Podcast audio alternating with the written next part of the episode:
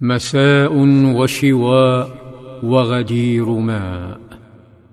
توقف سلمه بعد غزوته وتناول قربة الماء التي أحضرها عمه عامر فغسل غبار المعركة وتوضأ وشرب من اللبن ثم امتطى فرسه وتهادى مع عمه نحو قائده صلى الله عليه وسلم.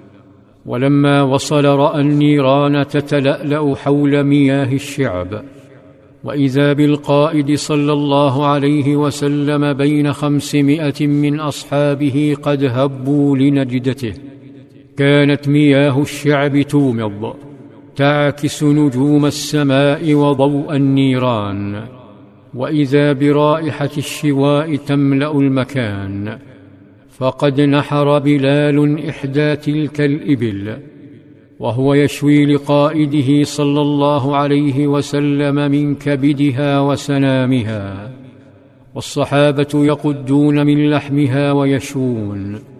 اقترب سلمة من نبيه صلى الله عليه وسلم فسلم عليه فرد صلى الله عليه وسلم عليه السلام.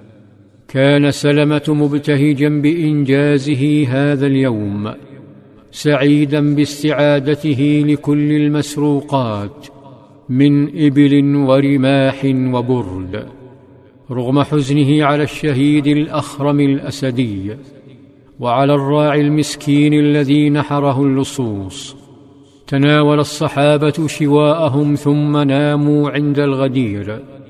وبعد أن صلوا الفجر وأشرقت الشمس جددت الأجواء المنعشة طاقة سلمة للفداء فعرض على نبيه صلى الله عليه وسلم مواصلة المطاردة وقال يا رسول الله خلني فأنتخب من القوم مائه رجل فأتبع القوم فلا يبقى منهم مخبر إلا قتلته.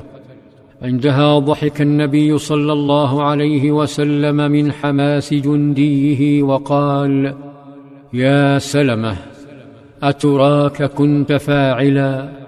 فقال سلمة نعم والذي أكرمك.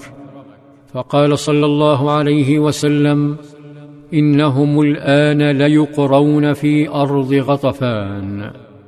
وبعد مضي وقت طويل وهم حول النبع. مر بهم رجل من غطفان فتوقف عند الماء.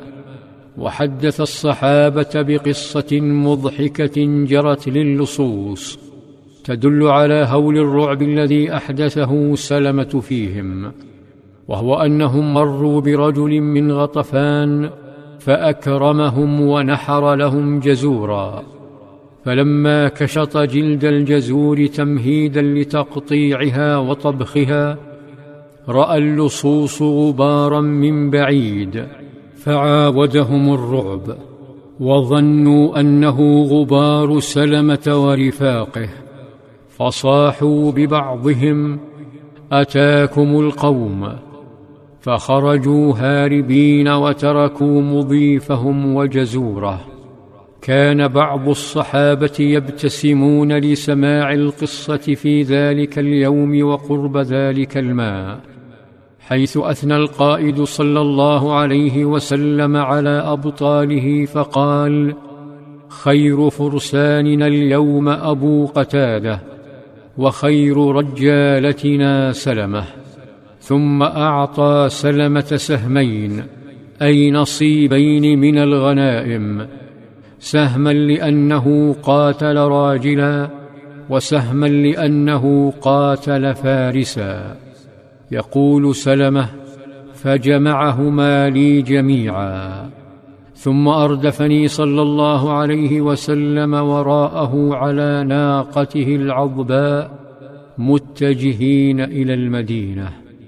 كان سلمة يستمتع بشرف الركوب مع نبيه وقائده. لكن رجلا استفزه بكلمات عكرت استمتاعه جعلته يقفز عن العظباء ويكمل العودة إلى المدينة على أقدامه.